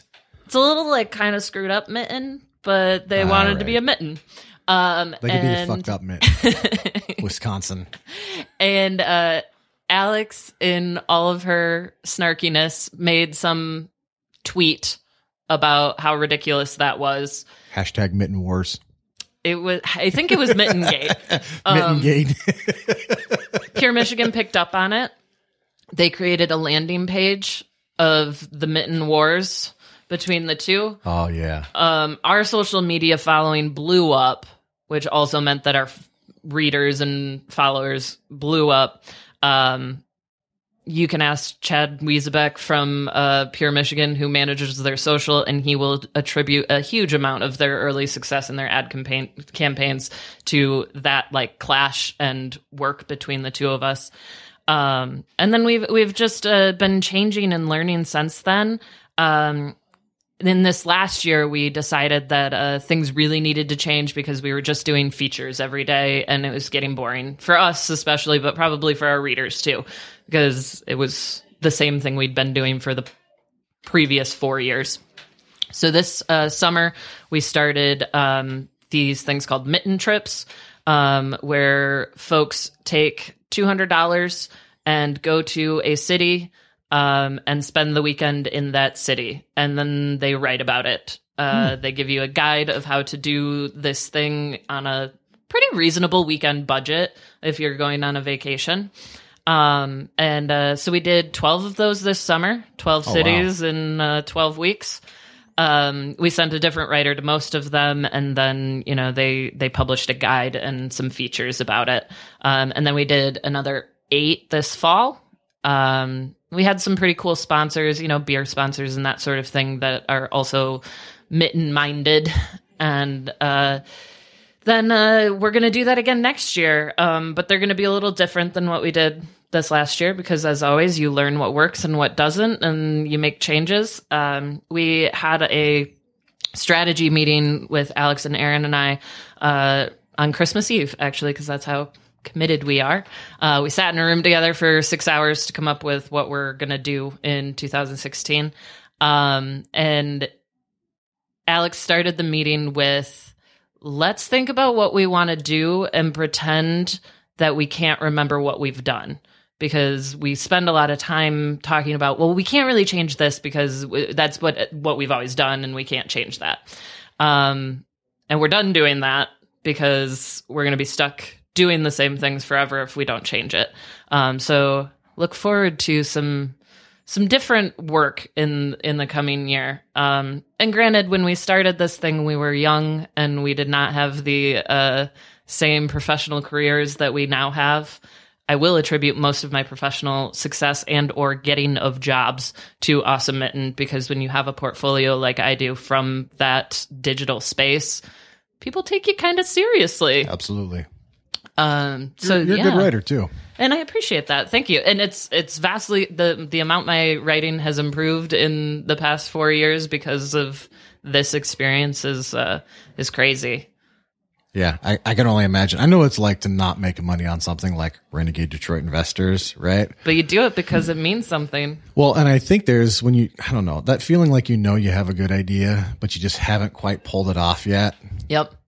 And I think it's that's hard where to we're let at. go of that, right? Yeah. I think that's where we're at, you know, because the three of us are not totally insane. So we wouldn't keep doing this if there wasn't potential for it to somehow be what we believe it can be. Yeah, you just have to fail faster. Yeah. That was my big thing. I tried to fail too slow with Renegade Detroit Investors, and I really just need to speed up the failing. Yeah. Fail faster and fail forward. Yeah. Kind of mentality. I think we're cool with failing. We You have to be.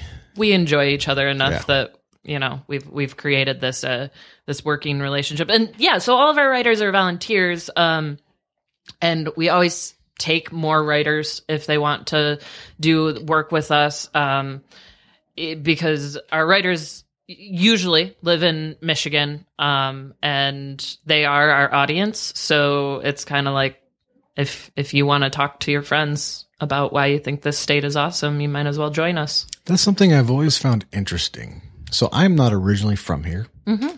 My wife and I moved here in two thousand seven. We were living in Pullman, Washington at the time. And from the outside looking in, Michigan has all sorts of opportunity, especially if you're on a limited budget. Sure. If you're originally from out west like I am, there isn't much cheap about out west. There's lots of barriers to entry. Out west made their decisions a long time ago. Huge government, huge bureaucracy. Um, just land values, a little shit shack. Yeah. Half a million dollars. Right. Right. And see, it just, it's fucking crazy. Right. And any sort of startup capital to start any business, you're not, you're not going to do it on ten thousand, five thousand, right. twenty-five thousand. It's going to be hundreds of thousands of dollars. And we were looking at Michigan and there was just opportunity everywhere. Mm-hmm. I mean, there was failure everywhere, but that's the cool thing about failure is opportunity too. And like, well, man, we can just scrape our money together. We can come out here and, and we can actually get make a go of it, right? Yeah. And so from the outside looking in, maybe if you're from Michigan, you're not thinking about it. That was in two thousand seven. That was before sure the crash. But I've still look at the crash as the greatest opportunity of our generation, too. Yeah. I just feel that way. No. I feel like if you want to change things and you want to do something and you want to go somewhere and you don't have much to do it, this is a pretty good place to do it.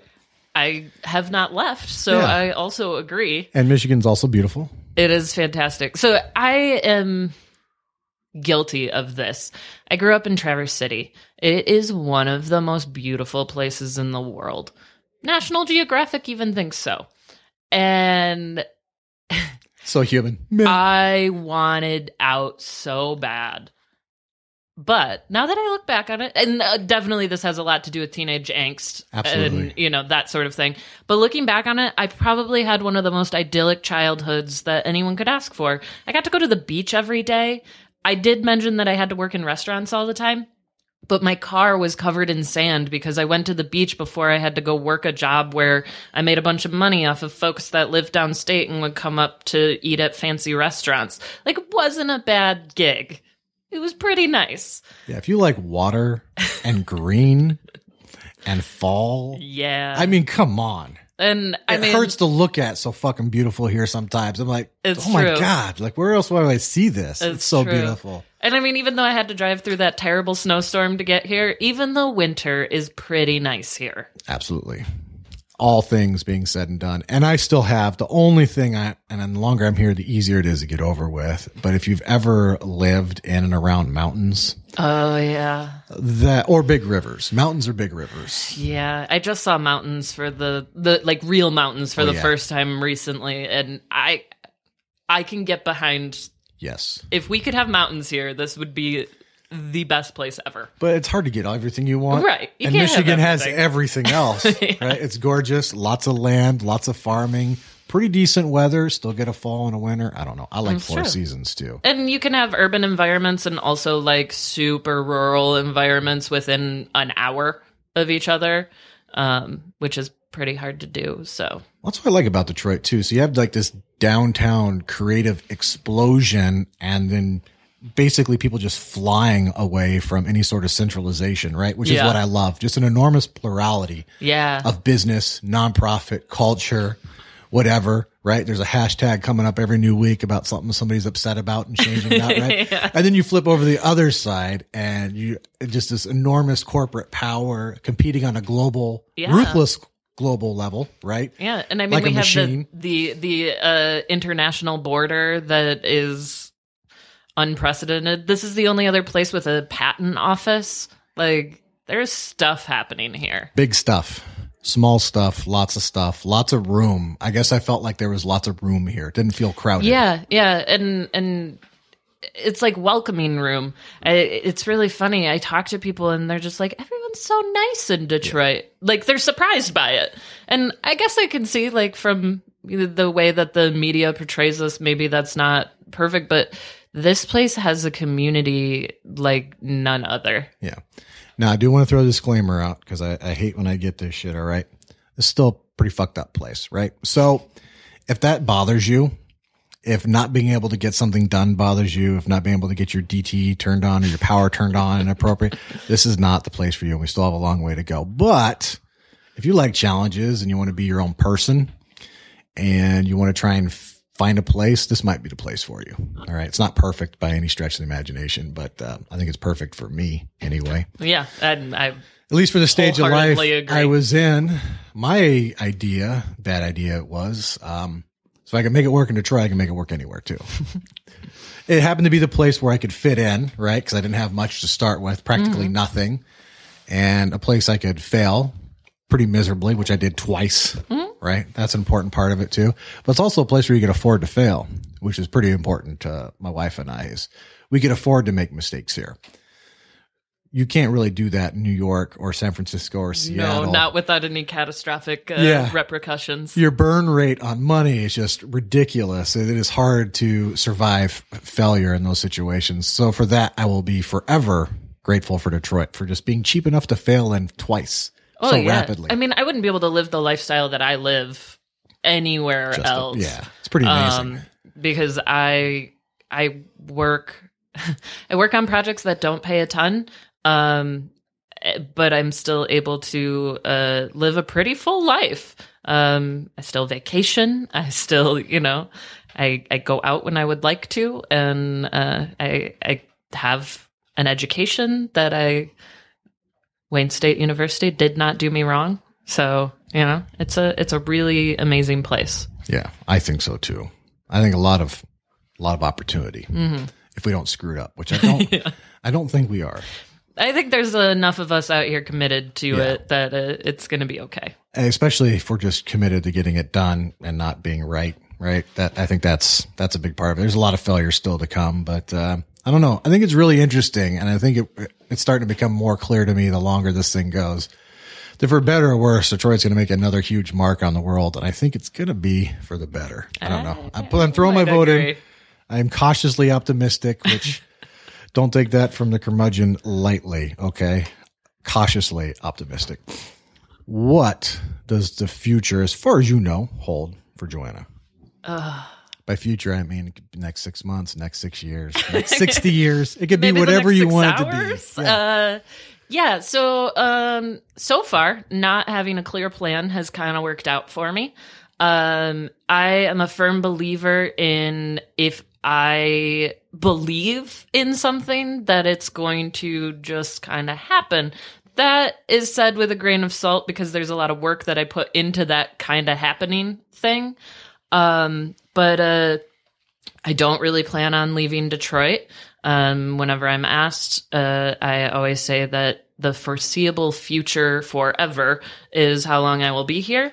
Um, I'm not looking to move out. Um, so Detroit is definitely in my future.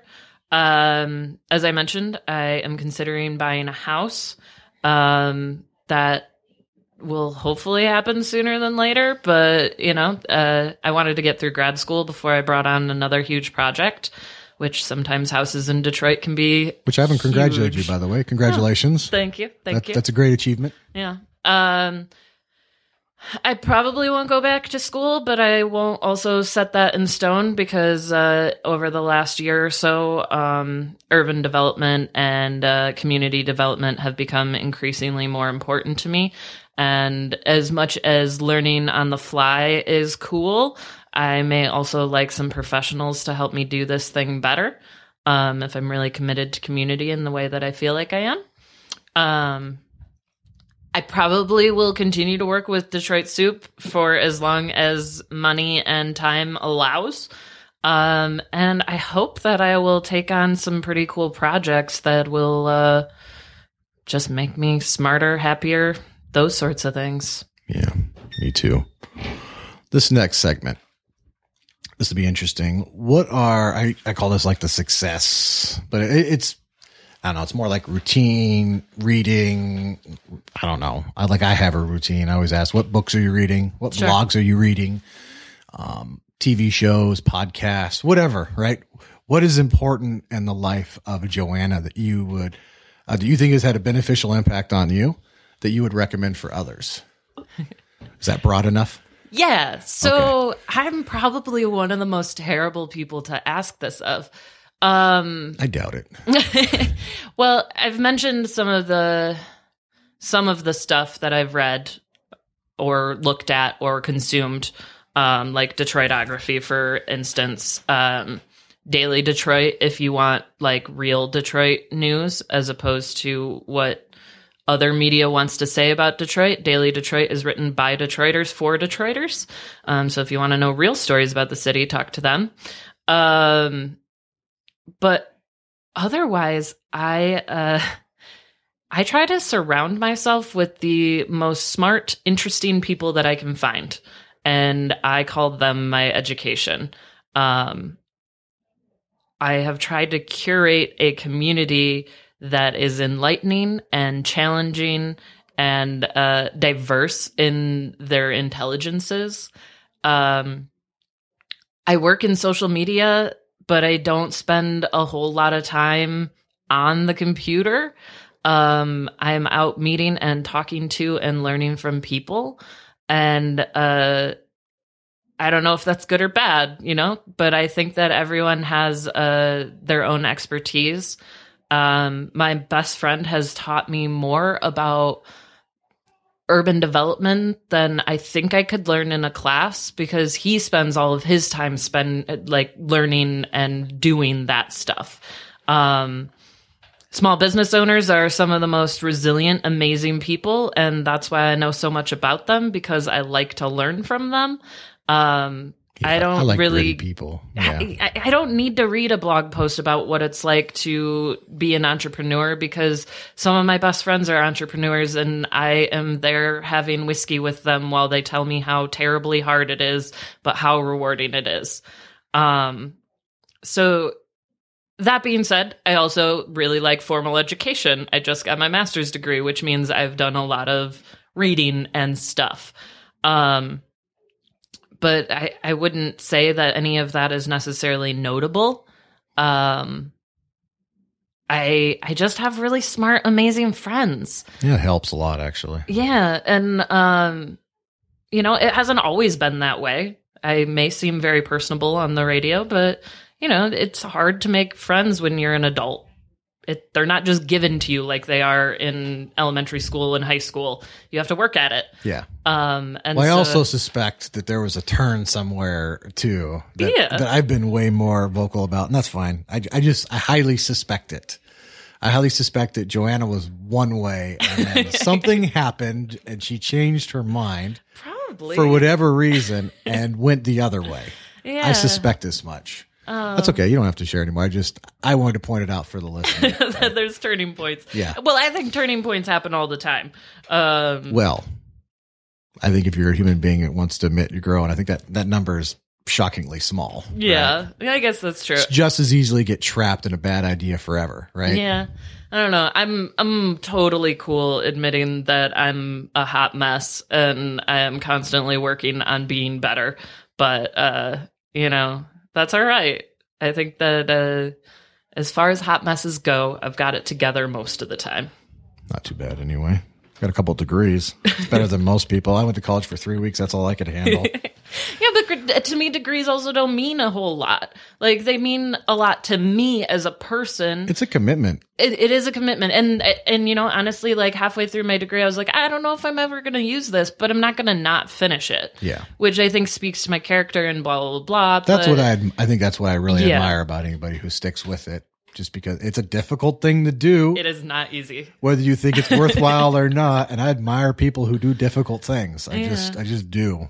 But one thing that I do think is important, and I just started it, so I don't know whether it's proven yet, but I, I believe in the theory, is um, I started doing a five minute journal, which is like setting your intentions for the day. Interesting. And uh, so in the morning, as soon as you wake up, you have to write three things that you're grateful for. Um, and then you have to set an intention for the day, and then you reflect on that at the end of the day. And you have to do this every day. Um, Five minutes. Five. It, okay. It's technically supposed to take five minutes, right?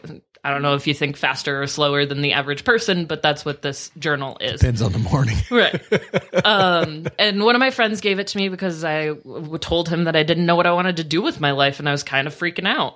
Um, and he uh, he gave me this journal and was like, "Try this because it works for me, and we'll see what happens." Um, So that's the other thing, you know, when, when things aren't working, I am not afraid to ask for help, because somehow I end up with a five minute journal, and we'll see how that goes. But I think it's a great idea to set your intentions for the positive in the morning and see where that takes you.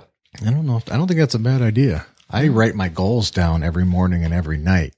I think so. That's also, I think it's a similar concept, right? Like, yeah, I don't know. I might, I might do it a little differently. So what I'm currently doing is I write my goals down. And then I have, there's like goals, like not necessarily daily goals, but sure. just goals I have. Yeah. Like I'll say like, so one of them is by June twenty twenty, I have a twenty thousand acre permaculture farm. Right? Okay. That's one of the goals I have right now. Yeah. I have other ones I write down. And then I have successes for the day where I did things where I consider a success. And I also have things I'm aiming for, a certain number of calls. And then I rewrite it. My goals at the end of the day. But I like the idea of an intention though too. Yeah. Because intention is more like a direction, right? Yeah. I like that idea. Maybe I'll I'll change. That's why I like doing this podcast and asking these things. I'm like, I like this intention thing. I do journal off and on, but not yeah. every morning and not intention. I like this idea. Yeah. How long have you been doing it now? Uh, three days. Three days. It's the very beginning. What do you think so far? Uh, I'm into it. Um, I think that for me, it's like a grounding thing, because sometimes life can just start to feel like you're doing the same things every day. Yes. And there's not necessarily like, I don't want to get like all ethereal on it, but there maybe isn't like a reason for it, especially if you don't like believe in higher powers and or whatever. A good reason. Right. A lot of times we do things for bad reasons. We don't even realize we're doing them. Exactly. So I, I like the idea of like anchoring myself with like, if I can't have like a, I want to be a doctor goal, um, I can have a, a, a reason to be grateful and intentional during the day. I love that. I need to put, I need to do that. What do you know what the name of the journal is in case somebody wanted to try it? It's or? just called the Five Minute Journal. The Five Minute Journal. Yeah. Okay. So if you're listening and you want to give it a shot, Google it. And I'll see. I'll put all this in the show notes too if I can find it. The yeah. Five Minute Journal. That's interesting. Yeah. I like that idea. Yeah.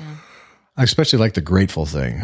I, I think it's important that we become more grateful as people. Man, I have a problem. The more focused I get, this is definitely, I think, more a male-centric problem. Like, the more focused I get, the more things I don't see. Sure, sure. Right? And I don't think that's just you. No. I think that's like a human condition. Yes. Um, I think it aggravates me more, though. You can ask my wife. I, I think I need to be more grateful about things and be more intentional. And I did this experiment where I'm opened up about three years ago, and I like let everything in, and then I just ruthlessly tore through it. And I think I may need to do the same thing again. Yeah. Yeah. That's well. interesting. Five Minute Journal. Okay. I like it. Is there anything you wanted to talk about or anything you want to share that you thought was important that we didn't talk about or plug or anything like that? I feel like after you give me this much time, I always want to, you know, if there's anything you want to talk about, let's talk about it. Or anything no, you want to share. No, I, I'm feeling good. Um, I can talk about Detroit all day, so yeah. I, I, I'm not sure that I have much more to say about that. Um, no, I'm good. Well, thank you. You drove down from Traverse City today through freezing rain for this podcast, and I really appreciate it. Thank you, Joanna, for coming out. And you should definitely go check out and see what she's working on. Go to Joanna Dwyecki. J O A N N A D U E W E K E dot com. Go to Detroit Soup dot com.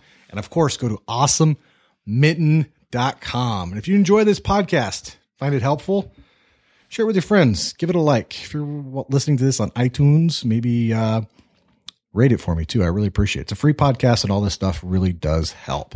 Also, if you have any comments or suggestions, I'd like to know. Reach out. Let me know. Go to Renegade Detroit dot com. Renegade Detroit dot com. If you're interested in the local meetings, go to meetup.com forward slash Renegade Detroit Investors or Facebook.com forward slash Detroit Investment Club.